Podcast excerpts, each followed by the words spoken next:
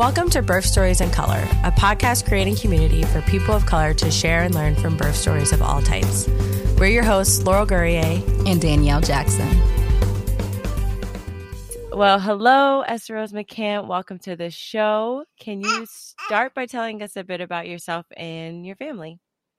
All right. Thank you so much for having me. My name is Esther Rose McCant, and I am a mom of four lovely boys, um, currently ages 6, 9, 10, and 12.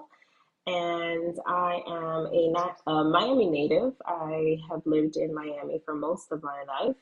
I attended the University of Miami where I thought I was going to be pursuing um, a career as a doctor, um, but instead found myself in a public health um, program at the Florida International University, where I was interested in health promotion, disease prevention, and that road kind of led me down a path of becoming a health educator and later developing my business, Metro Mommy Agency, where I currently now provide birth doula support, postpartum doula support, and run an agency to provide um, direct services as well as uh, maternal health consulting and training and speaking as well. So that is me in a nutshell. Doing all the great things. That's what it is. well, you have um, many stories to share with us today. So let's uh, start from the start. Start from the start. Let's start what? What? Let's just start. Can you tell us a little about um, your first pregnancy? Yeah so my first pregnancy fresh out of pausing my program for my master's program i actually got married and was able to get pregnant rather quickly i want to say within a couple of months. And i was actually able to hear for the first time um, what I thought was my baby's heartbeat. Um, but I'm sorry, I I was planning to hear my baby's heartbeat, but I was unable to to hear it during my first ultrasound at about six or so weeks. And I was told then that I was going to have a blighted. I had a blighted ovum, and what that meant was it just wasn't the conditions necessary to have a viable pregnancy. So I was actually aware in advance that I was going to be miscarrying. And so, um, thankfully, I got that care from a pregnancy health clinic that actually provided counseling and support um, to me and my family at the time. And, you know, I was sent home. And so, in being sent home, I had the option to kind of wait for the blighted ovum to pass or to go to the hospital to kind of initiate what, what's called like the D&C or, um, you know, take any medication for it. And so I decided to stay home as long as I could. And um, it was like really bad cramping, worse than I've ever felt in my life. And, you know, I've never really been hospitalized before. I actually had a very healthy um, lifestyle that I was living at the time. So I never really needed to go to the hospital for anything. And so my first time I had to actually go to the hospital for that reason, you know, it was a very pleasant experience. Um, but within an hour of arriving there and being, you know, in the bed, you know, everything kind of passed. And during my time there, actually, that first hour, I never even interacted with the doctor, right? So I was waiting about an hour. And then when the doctor finally came in, she was telling me that I still needed to do this procedure, um, even though everything had passed. And she ended up um, kind of saying and threatening to me that if you don't do it, you're going to bleed out and you could die and all of these horrible things. And I was just like, I feel fine now, actually. I'm actually ready to go home. so that initial um, I think, need to speak up for myself in that moment, you know, was challenged by her um, idea that, you know, you're a provider. But it was like I challenged her because I know my body, I know what I felt, and I trusted that I would be fine. And I decided to just leave, you know, and go home. So after that, you know, there's this grieving process you have to go through, um, going through the what ifs, what could have been, and what can be, right? And um, I want to say within a couple of months, I was pregnant again, you know? So during my second pregnancy, because of that negative experience at the hospital setting, I said, you know what? I think I want to give birth outside the hospital. Let's see what we can do. And in between that time of the miscarriage and this first birth, I actually watched my niece be born. And what happened was I was called to just join the laboring process at a birthing center, and she was having a water birth, my sister in law.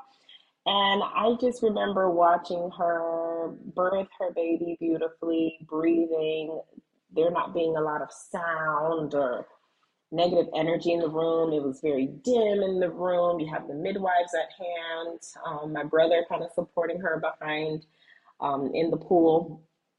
And it was just a beautiful experience. And that just kind of resonated with me and made me feel like if she could do it, I can do it. You know, so my search began. And I actually chose a different birthing center where we had a, a midwife who's pretty well known as like a very great um, preceptor, very knowledgeable, but she was wheelchair bound. And the only other option I had was someone that I didn't feel connected to. Um, and so I felt mostly connected to, to her, and her name was Janice. And I ended up also hiring a doula who served uh, the birth center clients with childbirth education and doula services and she was, you know, integral. Her name is Naima. Um, and she was integral to helping me have a really wonderful experience the first time. So, what ended up happening the day of was me arriving at the birth center feeling like, okay, I think I'm, you know, it's ready. I'm time, you know, it's the time to get going here. And I was still smiling and laughing and my doula was like, girl, you still smiling and laughing? You're not ready yet.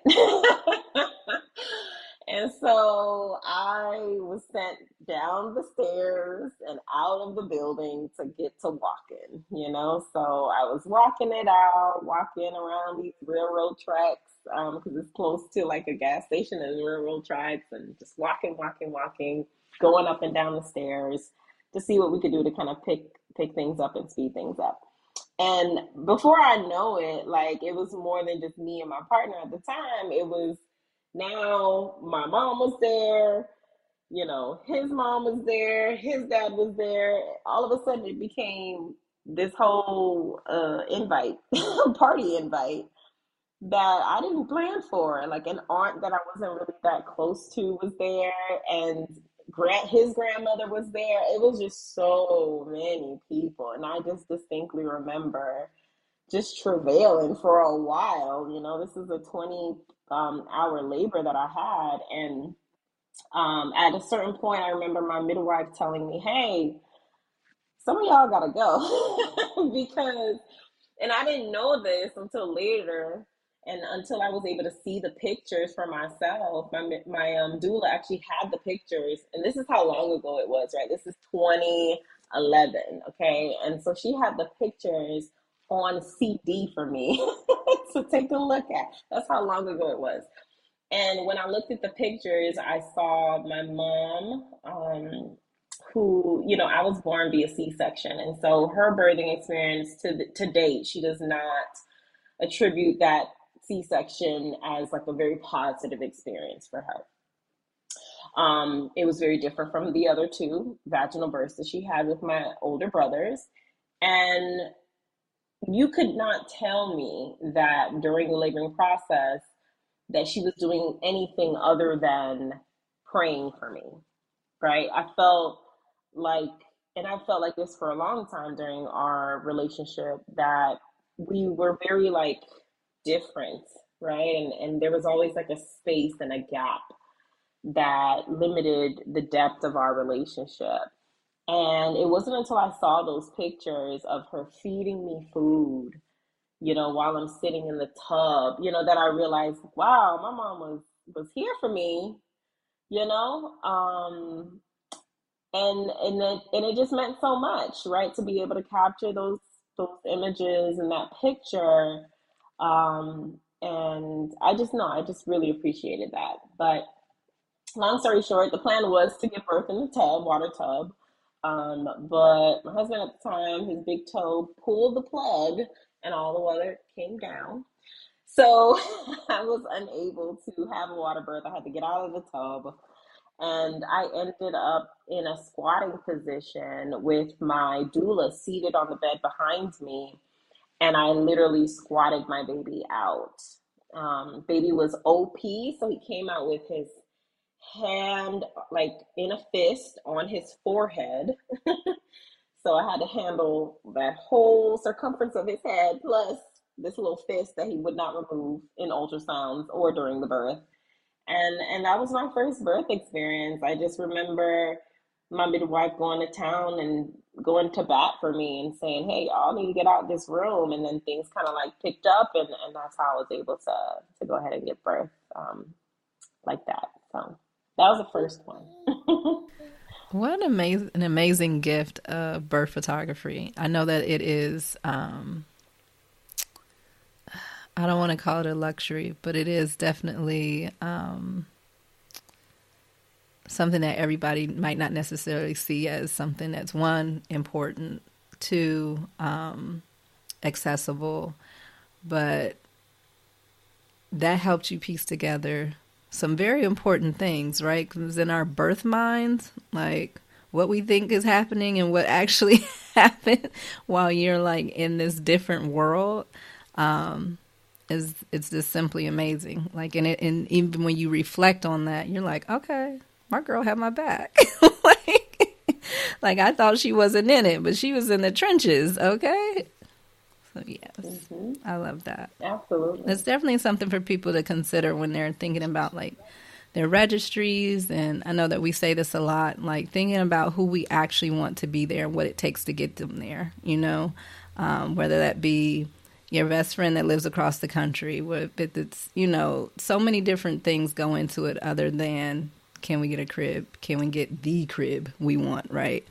Um, versus a crib that works. okay, and so um, I really want people to start thinking about this. So it's nothing wrong with wanting the things you want in a space for your child, but really considering um, how we put our resources into different parts of our birth and how it could really um, affect long term your parenting journey, your birth experience as a whole, your family as a whole, um, when they all come together in support of you and your family's growth. Like, you can't even, you can't put a dollar amount on it. Absolutely, and I cannot agree with you more. When I'm like consulting with my clients, we spend a lot of time describing who exactly needs to be a part of their pregnancy support team because when I say so many random people showed up at that birth that I did not intend to have them there, and I actually had no plan or expectation for their role there, and it impacted everything, um, even in terms of energy, right? Because I had, um, for example, my partner's grandmother she recalls when she tells the story of that birth, the first time she's ever seen a birth like that, the first time she's ever experienced an out of hospital birth, that during that moment she was so scared for me. She was fearful. She was shouting. She was like, You all, she needs to just go to a hospital after a certain point. And I can only imagine the impact that would have made if I really had my other ears on to hear all of that, how that could have negatively impacted um, or even prolonged the laboring process. So I tell I always tell people be cautious. Make sure they're they're about it, about it for your birth plan before you invite them into that space. Absolutely, and some people need to know when it's their their part is done, right? Because you might be great in early labor. I might need that high energy, the you know the fun and giggles and all the things, but I want you to tap out when your ministry is over. Yes. I need you to tag yes. out. It's time to tag out or, or start to minimize who's there. Like, let me give some space. And I think that that's, I mean, you can write a book on just that alone. Yeah, I probably will. There you go. yeah, about some other stuff. Too, right. yes. yes. Well, talk to us a little bit what postpartum was like. Um, the immediate postpartum, and then once you all got home, how how how did that un- unfold? Mm, yeah, I, I always think about the quote um, that a doula said that shows up in some of my hypnobirthing curriculum and, and just in conversations with other doulas. And it's this idea that, you know, the mom, the birthing person, they're always going to remember how they were made to feel during birth, right? And I think the same can be said about postpartum. You're always going to remember what you struggled with most, what was most taxing, what was challenging. And what I can distinctly remember is being out of sorts emotionally feeling the baby blues, feeling overwhelmed, um, but also having family members who felt like babies shouldn't cry in the middle of the night. And when you're met with that expectation, the kind of pressure that you feel as a mom, right? And even just wanting to equate that if the baby's crying, then I'm a bad mom, that I'm doing something wrong right? When in fact, it's really, this is how this baby is communicating right now. Maybe it was a missed cue. Maybe I was actually really exhausted and took a little longer, and that's why the baby's crying. But I had these really unrealistic expectations in the postpartum period, and I remember going back and forth with my mom about it because she had this expectation that baby shouldn't cry. Same with my dad. And I just remember day three or so, again, when like the peaks of your hormones are where they're at, right? And feeling like overwhelmed and just boohoo crying it out. That's what I remember. And um, feeling frustrated and consulting with my dad. I'm like, I just don't know how to like get through to helping her understand what I'm going through right now. And I felt like I needed to try to change people and change their understanding of this process. Um, and part of this was mainly because I lived in their home after the birth. Um, so it kind of like heightened it, right? But also, again, having the relationship that we had post cesarean, feeling like I was to blame for the cesarean, you know? Um, and not having that emotional support like I really wanted to have. Um, that's what I remember. Um, and I remember talking to my dad and saying, Hey, you know, what can I do about this? And he was like, Your issue is you feel like you need to battle every time and change her. when in fact, you need to sometimes just concede, let her say what she has to say, and keep it trucking and do your own thing. When you feel like you need to just do your own thing, it's okay. so that was freeing for me. Freeing for me because, you know, there's no book on how to do this, even though there's lots of books. There's no books on how you're going to do it and how you're going to do it in the environment that you were created to, to do it in or designed to do it in or positioned to do it in. There's no book on that. nope. There is no book on that on your experience. There are lots of guides and and stories to reflect on which are great and I think great to use about like, oh, I like that piece. That might make sense for me and then also knowing it could shift. Um but being able to take the parts that make the most sense for you um and that goes back to like the advice that your dad gave like and that's you know for many people whether it be family members or weird people on the street who want to give you advice like let them say what they're going to say but take the pieces that you need and that feel aligned for you and that's it because it's your experience at the end of the day. And it can definitely be tough when we're like de- describing mother daughter relationships or mother parent relationships um and we we have talked a, a little bit here i mean with our clients about like do you know your own birth story? Have you had that conversation if you're able to with your parent to then dissect some of the things that might come up for them and for you for your own birth experience for your own parenting journey? Because if they are going to be a part of your village either said or unsaid things can come up and how are you both going to work through that, reflect on that, process through that and being like, yes, I love you. This is our relationship. Your relationship might change, but this is my child and this is what I want to do. How are you going to support me in that? Um, and yeah, sometimes having those conversations early, if you're able, can be helpful for later. So, baby number one is here. Tell us about your second pregnancy. Okay, so second pregnancy, I don't know if there's any second time moms listening in right now, but you kind of approach it from, okay, how do I make it better? Right? So I'm all about hashtag birth better. Like, how do I make this better? Um, for me, it meant taking everything that my midwife had originally told me to do making sure I tried to work on that a little bit more. Some of that included increasing like how I was going to eat in terms of nutrition and eating healthier and things like that, being more physically active. And that helped tremendously. And then also minimizing, right, the number of people at the birth. So I was very you know, cautious to say, hey, I only want these two people there. And I felt like it needed to be a sisterly kind of thing. So I had my sister in law there. Both my sister in laws actually were there because um, I don't have sisters. And that's the kind of energy that I wanted around me, right? So that previous, you know, birth experience that I saw from my sister in law, I wanted her to help kind of guide me. And then for my sister in law that was not um, pregnant at the time, um, and also I want to say single at the time, giving her the opportunity to see how birth can go was really important to me. So that second pregnancy, all I distinctly remember is I did want to have a water birth as well. And this time we were in my midwife's home and she has like several rooms kind of set up, the inflatable pool and everything. But this baby was difficult. Um, difficult in the sense that it was OP again, OP position, which means occiput posterior, back of the baby's head is on my spine. So I'm feeling all of the back labor. And I mean, we I feel like we tried every single position possible in that pool, outside of the pool.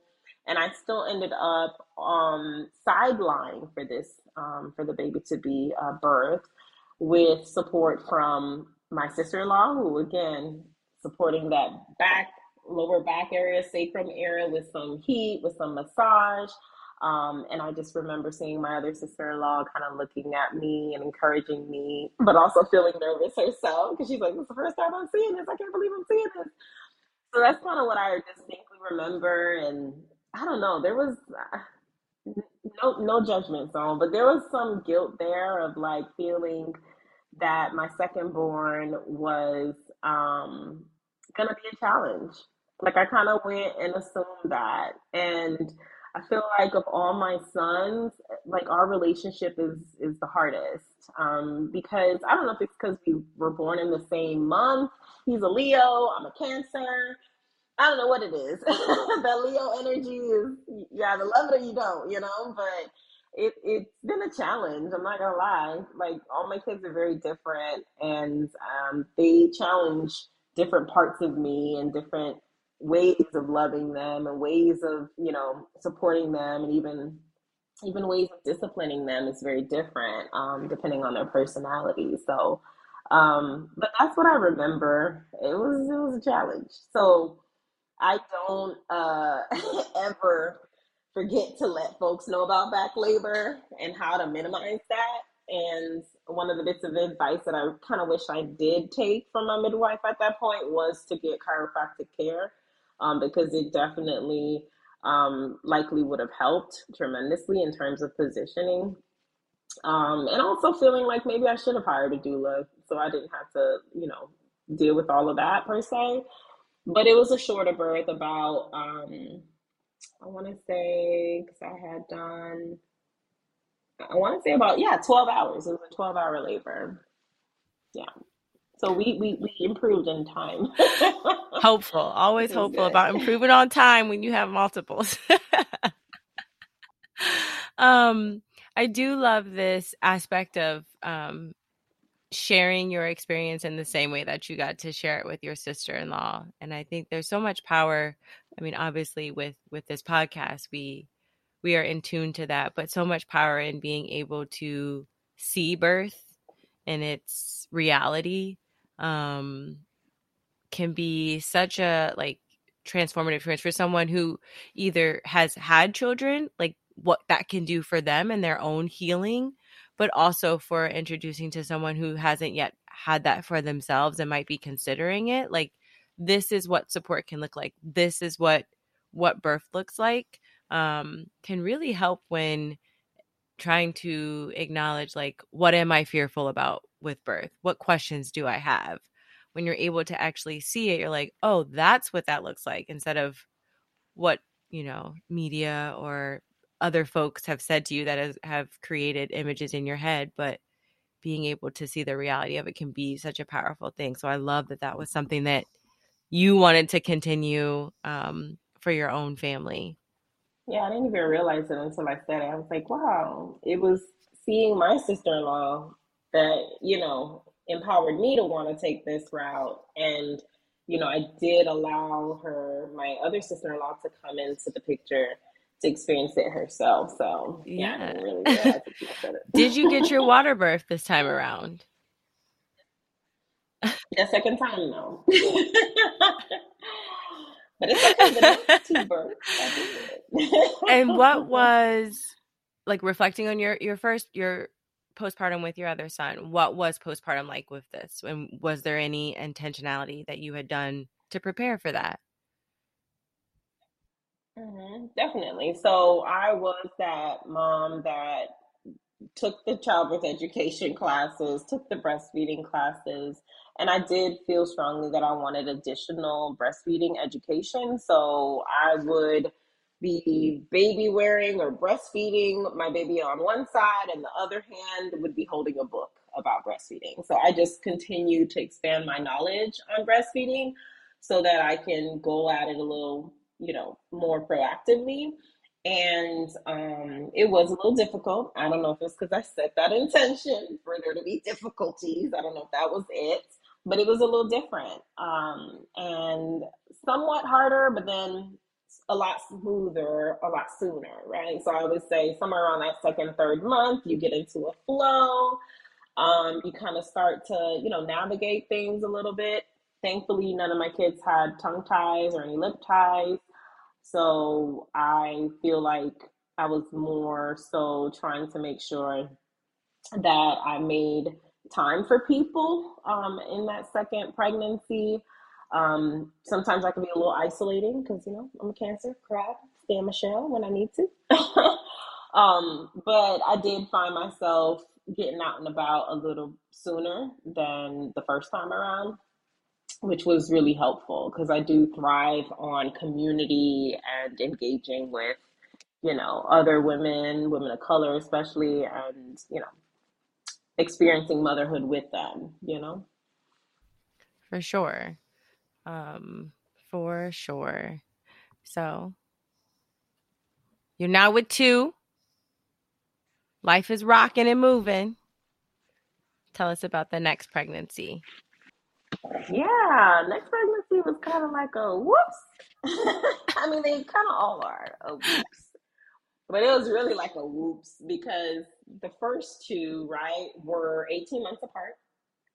So I felt that. I would never recommend that on purpose per se. I mean, people are gonna do whatever they want to do, but I just personally was like, girl, that was too close. Um, but baby number three was about 21 months apart. And the difference here was that we weren't living in Florida. So Florida has this luxury where you can have a licensed midwife, a certified professional midwife, a CNM deliver your baby here in Florida. Not the case in Alabama at the time. And this is circa, so the, the second baby was circa 2012. Um, the third baby was actually circa um, 20, I should know the date, right? 2014. okay.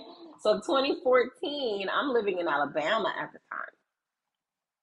Alabama that we know has some terrible birth outcomes, terrible race relations. And we're watching what's going on in our country, right? Like, are we not watching what's starting to happen? And I remember feeling super low in that pregnancy. One, because we were back with my parents again. Two, we were paycheck to paycheck situation. Three, now I'm I have to be five months pregnant trying to live in another state where I have no family, no friends, no supports, know nothing about Alabama. And I'm a Miami girl through and through. So I like my warm weather. Okay. And I was like, not into this. Hey, we're going to spend what? Late winter? What? Snow? What? What are we doing right now? It was so different. So I struggled um, emotionally. I struggled mentally in the sense of like really high anxiety about everything. I wasn't sure about anything. And I didn't know what to expect. When I first got there, we had to live in a hotel, right, for like a month. So applying for Medicaid, where is it going to to go? like what is the mailing address that I'm going to put down here? You know, who is going to provide care for me here? Because the biggest issue in Alabama at the time was that I could not birth with a midwife unless an OB was also present. Otherwise, that midwife could lose her license if it was found that she delivered my baby alone. Very different from Florida. And I just had to deal with that or be forced into what? A hospital birth or do what countless women have done, which is leave the state. So I actually chose to do the latter. I said, no, I'm going to do my research. I'm going to go ahead and figure out what is normally supposed to be happening while I'm waiting to get into care, right? And I ordered stuff on Amazon to take my glucose, to take my urine on my own, to listen to my baby with a fetoscope, I was doing all the the blood pressure month. I was doing all the things on my own until I could find a provider. And I actually landed on a provider in Chattanooga, Tennessee, who was a midwife as well. And all of my midwives have actually been, you know, white women. And my midwife was amazing.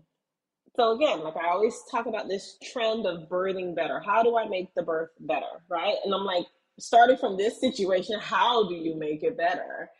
And what she was able to infuse in me is like a very strong, strong need to really look at the nutrition even deeper and to be very proactive.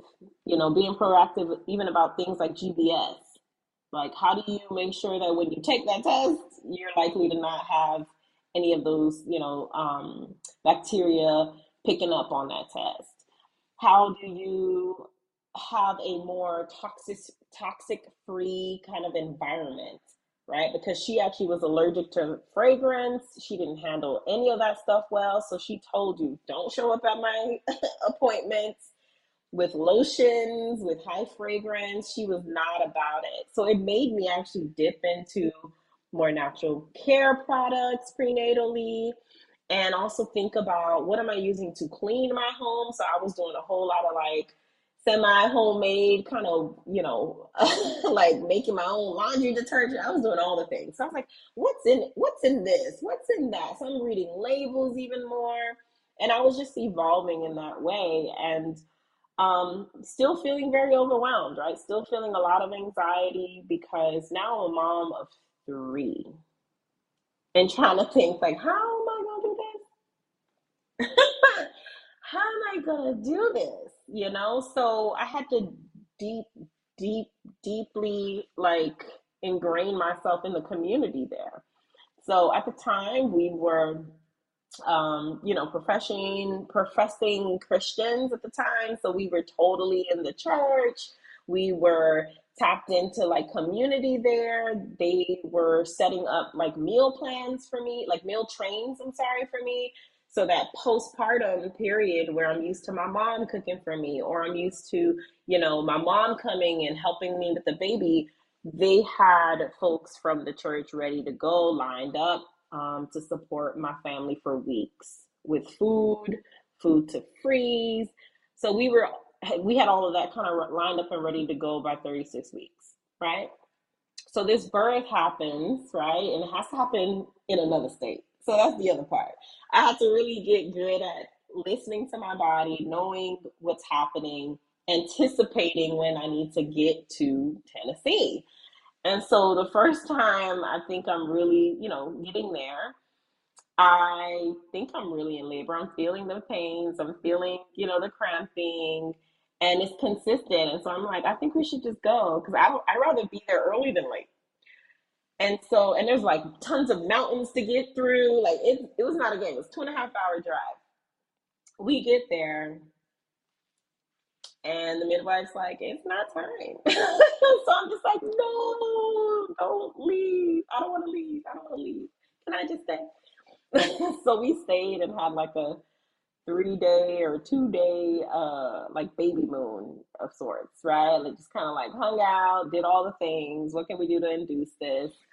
And I always had my babies, you know, before my due date. So that's the other thing too. I was just like, I don't think I'm gonna go past my due date. Let me just stay. But ended up going back home, and then two days later we had to make that trip, and um, finally was able to have the baby. And the plan was at this point, wait, now I have two little ones that I have to manage during this birth, and that brought on anxiety. So the plan was, hey, have your sister, my sister-in-law, and my mother-in-law come and meet us because they live in Georgia and it's a two and a half drive for them. So when we knew we were leaving, we we told them, and we're like, oh, it's gonna be seamless. They're gonna show up at the same time. They had a flat tire. so the midwife assistant was playing the role of babysitting my my youngest, uh, my other, my two oldest, right? While I was in labor, trying to do a water birth and I was, you know, I just remember being distracted, but also annoyed because I didn't know it was a tire issue. I was like, I can't believe these people did not show up on time. I'm so annoyed. Um, but then finally, you know, being able to birth, that was a six hour from start to finish, from, you know, from the time I was in labor to, to getting there, it was six hours. So it was a very precipitous birth. Um, and it was wonderful. My first ever water birth, very smooth and easy, no pressure, no drama. I never really was like, you know, hemorrhaging or anything crazy like that. And um, had a had a wonderful experience. And baby was not OP this time. No. baby, baby found the positioning. Um, that's a lot to manage that is a lot to manage. Um, and eh, I mean, I'm thinking about all of your your pregnancies and and births so far, and like you know, we all we we tell people all the time, like here's here's the spectrum of birth, but birth is going to do what birth's going to do, and even with one person, it's going to be different, and so you really do have to surrender to the process, but also control the things that you can. And so it did require you to like learn this new power in yourself of really trusting what felt right to you, trusting what made sense for your body and your baby. Um, like you had to lean and tap into that hard for this for this birth and this pregnancy. Um, and how did you take yeah how did you take yeah, that into your postpartum um, how did yeah and how did postpartum care work with being um, that far from your your mm-hmm. midwife? Yeah so you know i was used to being able to tap into some of her skill sets so she she also was able to do acupuncture. She's an acupuncturist so dealing with that level of anxiety and stress and worry like i tap into different modalities to address some of that and acupuncture is one of them and so I couldn't really tap into that. I didn't know anyone else that I trusted. So the plan was to at least let's let's bring home here to Alabama. Um, so that looked like getting my mom on a flight to come and join me. And I'm Haitian, so every single time I I uh, um, gave birth in the postpartum period, we would do what we call the Haitian bang, uh, or the Haitian bath, right? Which is like a steam bath, vaginal steam bath that we do and you know there's these teas that we have to drink and you know they just go ham on you with these leaves to kind of restore your body and get these, you know, essential oils from these leaves and herbs into your body so you can kind of have this restoration um, happen in your body. And I was like, Mommy, I need you to come and do that. Please come. So she stayed with me, um, I want to say for at least a week or two. And that was really helpful. Um, very, very helpful. And again, kind of reinforced like, girl, she been rocking with you. Stop playing. you know? stop playing, you know? Did she, you know, completely stop the, you know, the, the recommendations? No, but we, we love her anyway. And I just remember feeling a lot of gratitude and um, gratefulness because not everybody has their mommy, you know, right there with them or even someone close to them to support them or help them in this process. So, but the good thing was we were in our own space. Um, so that was helpful to finally be in our own space and navigate things and have our own roles to the whole process. I love how you said um, bring home to Alabama, um, and that being specifically your mom, but also that that tradition that lives in um, the experience of anyone who's birthing. Um, so I just I love that. I love that. That's what felt like yes we to make this full circle to come like to really set in what i need i need home to come find me um so yes and i think for for it's it's good to hear that and we, we've talked about it with a couple other of our storytellers who have those like deeply rooted traditions um how how important and powerful that can be to our healing when we um allow that to happen to us. Um you know many of those things are like oh the new thing and it's like no we've been doing that it's been a part of the it's been a part of the experience the culture for a while um it's mm-hmm. not something new and being able to come back to that and and like you said come having home come to you and just how integral that can be um yes that's what went off in my head when you said that. So, um, all right, number four. Tell us about number four. number four. oh boy, number four. Oh my goodness, I should have named them so you all could be tracking. So number one is Genoa. Number two was Jonathan, and number three was Jonas. And just a comment on Jonas. Jonas is my sugar love ball, lots of hugs, kisses, cuddles. That's his jam. Um, and we've been working with him on emotionally, like where he's at, right? And how he can go from one extreme to the next. And I truly believe he was living at one point my experience in that pregnancy, right? Because I was going from one extreme to the next, you know, um, and we finally learned how to be a little bit more flexible, you know, um, that things may or may not go exactly as planned, but that's okay, right? So, um, you can still adjust, you can still thrive in whatever environment you're in, right? So, that was one thing I definitely wanted to highlight. And so, again, on this quest to birth better, I was like, what can we do to birth better? And what's beautiful about the fourth story that I feel is like, I know is the grand finale, okay, because I'm done having kids, is that um, he was birthed out of a situation where the relationship was hard. Let's just say that. So when I say extra oopsie, it was an extra oopsie, but it was an intentional extra oopsie, if that makes sense, right? And that time of year where he was born was 2016. So circa 2016, black men in America, black boys in America, me being a mom of all boys, I was nervous and I had to get this name right. you know, and our decision to name this baby had a lot to do with what we were watching in the news, with what we were experiencing, the evolution of where we're at spiritually, and feeling like we need to do justice with this birth. And that's what we named him, Justice. And I remember going to my baby shower, it was all Afrocentric themed and everything and not having a name yet. and it was going to be an, a gender reveal at, at the same time for the rest of the group. We knew we were having a boy, but it was funny to let people guess that it was going to be a girl. And deciding in the car on the way there, having never talked to each other about the name at all, that this name would be the name for this baby.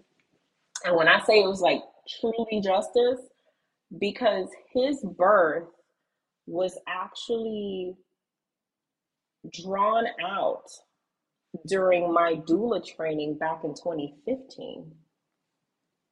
That's the crazy part. The other thing that's really cool is I was a doula when I gave birth to him. So now you would anticipate, hey, you went from a 20 hour birth to a 12 hour birth to a six hour birth. This one's going to be super quick and easy. But it was not because um, again, when when you have life circumstances and challenges and stuff, and, and now we're still living at my parents' house again, okay, and this overwhelming feeling of having your hands full because that's all anyone can tell you, right? When they see three kids in your belly, they're just like, "Oh, you're just you just have your hands full." That anxiety and depression and grief kind of came over again. And what I had to lean into was my professional knowledge and experience at that time, which is to still trust my body, to still know my body can do this again, no matter what's going on, right? And to know that I had a history to back me up.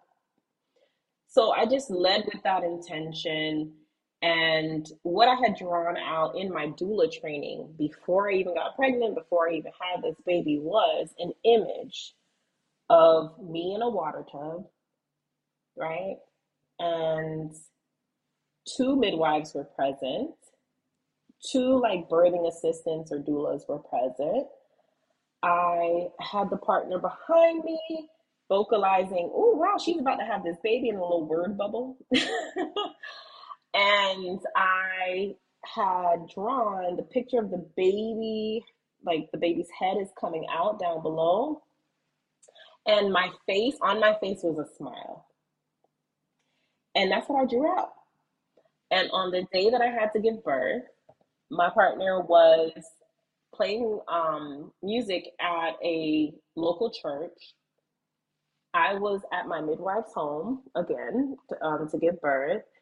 And he like there was a decision like, am I gonna have this baby now? Because I'm not doing this. No, you need to be here. like you you help make this baby need to be here. You're not missing any bit of this. So I took myself with those two like doula slash midwife assistants, and we sat in the congregation while I was in labor. and just labored on and just was breathing and they're watching me, they're timing it, and we're just you know, because we're not having this baby without you. Okay. And then I ended up having lunch. I had breakfast. I did not miss a meal that day. We just took our time. And I remember getting into the pool to kind of like allow my body to relax a little bit because it had been, you know, extended period of time, probably about 12 hours at that point of being in labor. And then I remember and it's so funny because at the time I didn't realize it, but I remember my midwife said, Oh, my friend's going to come over. I was like, Well, who's this friend? How about it was another midwife? and then I remember walking around her island in her kitchen, eating food, watching, I want to say it was maybe the, the Golden State Warriors versus the heat or something like that was going on on basketball and just eating and picking at food. And then I remember um, my midwife kind of watching what's going on in the intensity, saying, "Hey, maybe you might want to do some nipple stimulation." So I sat on the toilet, feet up, heels together, and my partner did nipple massage. And within a minute, I was like, stop. it was intense. All these contractions started up. And I was like, I'm ready. Like, let's go. So the pool was already ready. I get in the pool, and one of the midwife assistants was actually the sister of the birth photographer and this is the first birth where I actually had a an actual like birth photographer, like somebody who wanted to take pictures and video for me. And that's what she did. And so from the images and the video that I saw, I remember just vocalizing a lot, smiling, still being able to laugh through certain things.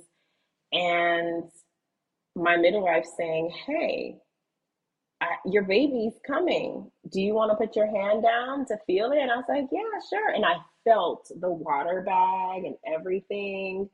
And I felt it release in the water. Like it was amazing. I felt the baby's head. I felt the hair. I felt the baby turn its head. Perfect OA position this time. and I just remember feeling joy, like for real, for real. Like this is it. Like I almost want to like tear up crying about it, but it was amazing. It was super smooth, even though it was long, right?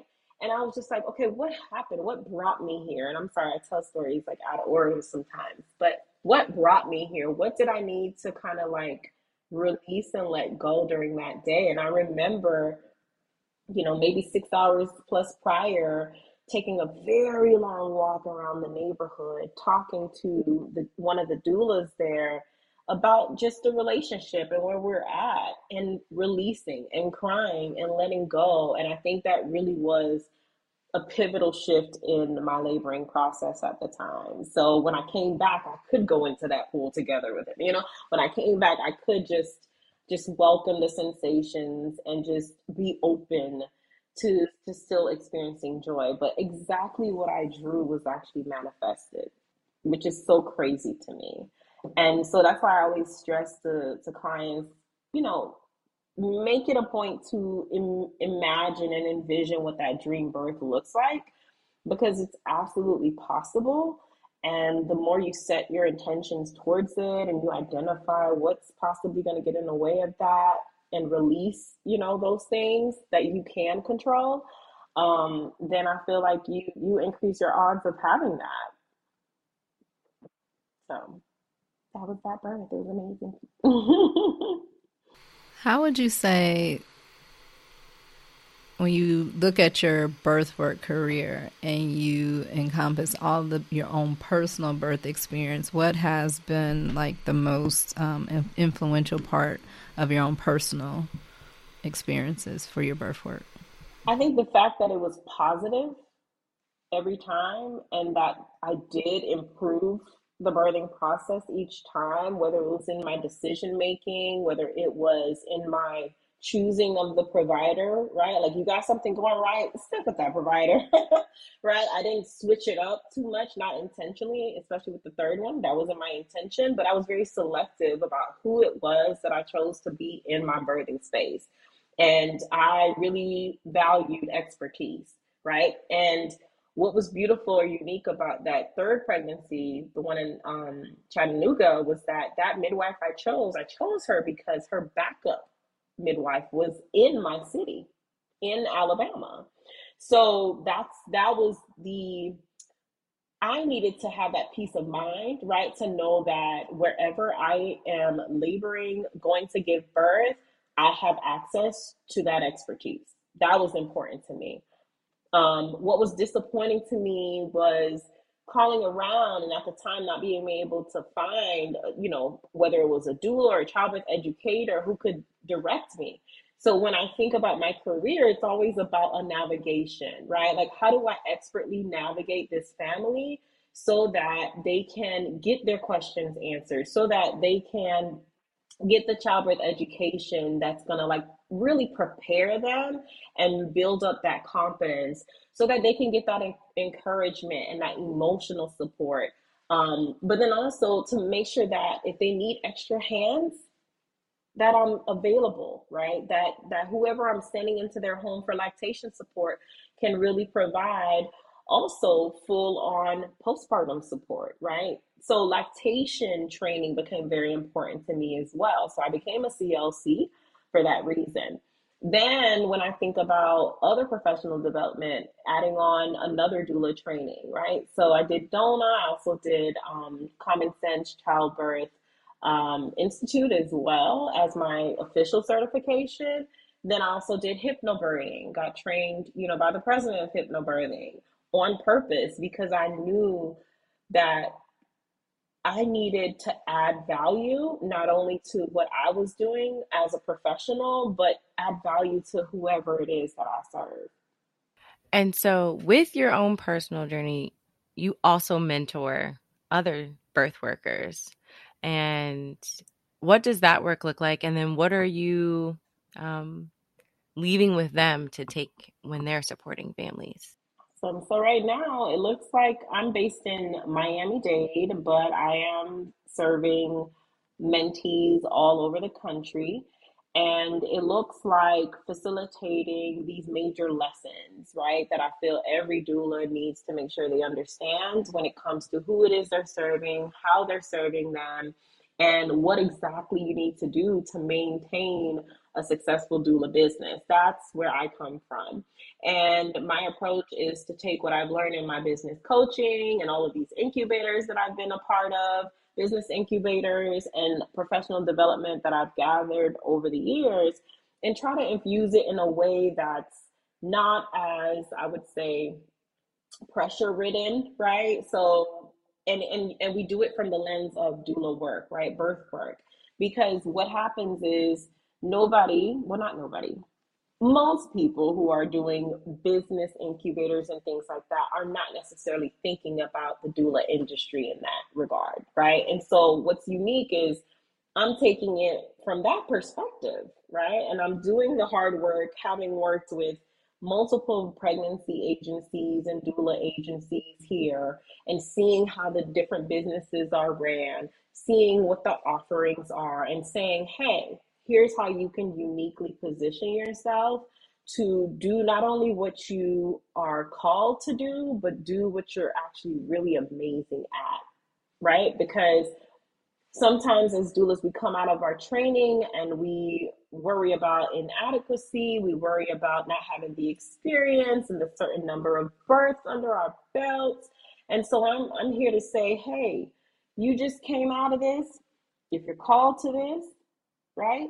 If you know in your heart that you have those innate skills to nurture, support, and comfort a family, you can do this work. And you can do it and be successful and maintain a living wage. And so, my work right now is all about um, standardizing this Metro Mommy way of doing this work, of doing doula work, and leveraging partnerships that I have to see how we can infuse it as a standard in these different settings. So right now I'm working on some work as it relates to creating a pilot doula program with some local partners. And one of the things we're going to make sure these doulas have is mentorship, you know, mentorship from my company. It is, this work is not work to be done alone. It takes community. One of the things that I am very intentional about is what I call profit sharing, right? Like it makes no sense for me to say, hey, because I want to bring more income and um and it's no judgment to anybody who does it, but this is how I feel like we can keep dollars in our community and also avoid burnout, right? So if I have a doula, even if it's a doula mentee, I have no problem saying, hey, you provide the vaginal steam baths, you provide the massage therapy. I will put you on. I will figure out a way to add your service into my package so that we all win. The client wins, you win, we all win, right? Because I I knew that I had put in a lot of work in terms of my visibility and you know some of the marketing strategies that I've used. So people are finding me kind of organically. I've not put a ton of money into like advertisements and things like that. But they don't know me as a placenta encapsulation person or, you know, a massage therapist. But guess what? My clients still get those mm-hmm. services because I believe in supporting other Black businesses um, and making sure that I don't feel like I have to burn myself out, go learn another skill.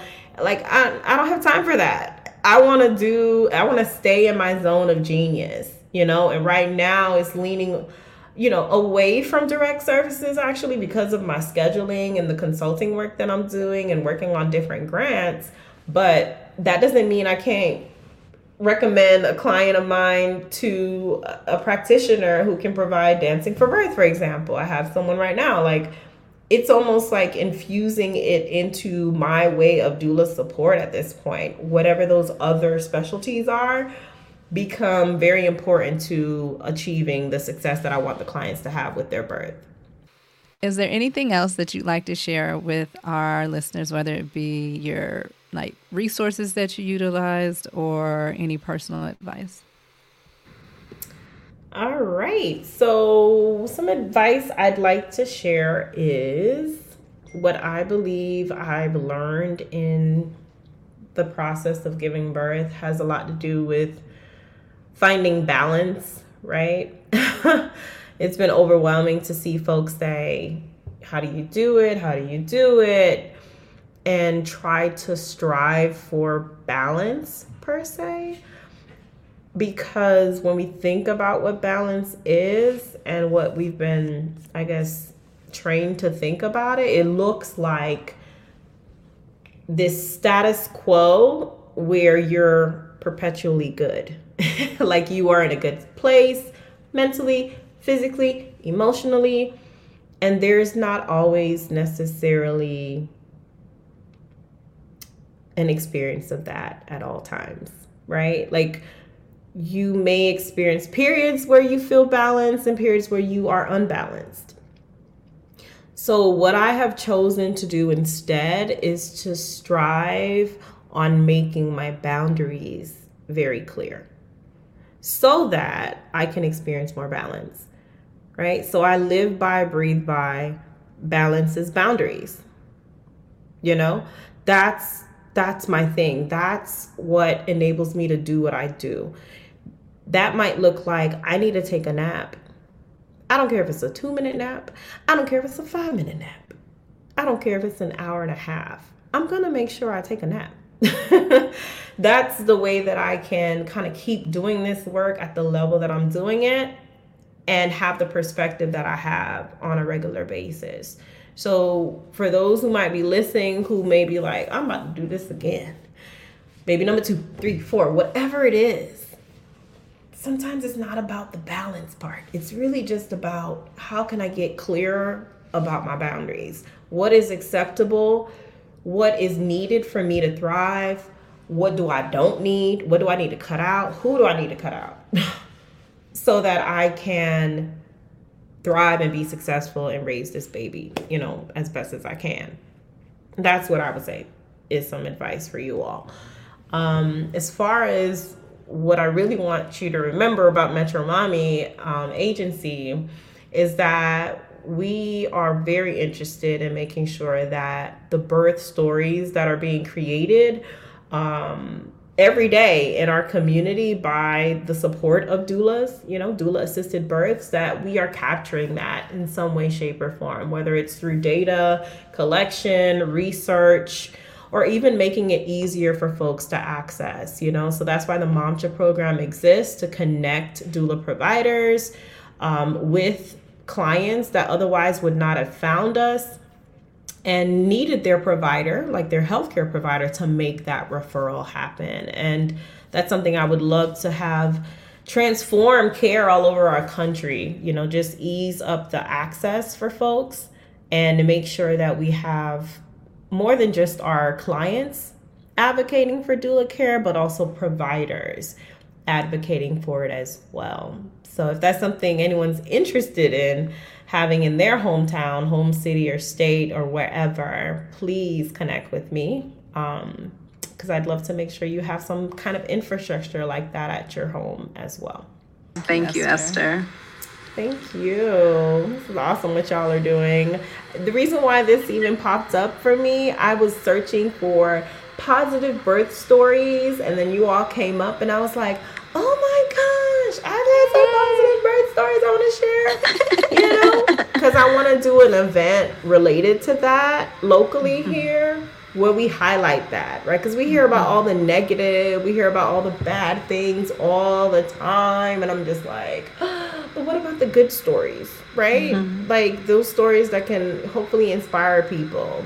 And one of the things I notice, even as a doula, is that when I come across different partners or stakeholders in the community, because I manage and facilitate different community meetings when I tell people I'm a doula, they're ready to share their birth story with me. Like almost right away, they're like, this is the opportunity. This is a safe space. so I just love the space that you all have created. Thank and you. I think it's so important um, to just continue gathering these stories um, because this is this is what birth looks like in color. Thanks for listening to Birth Stories in Color. To hear this show and other episodes, head to birthstoriesincolor.com.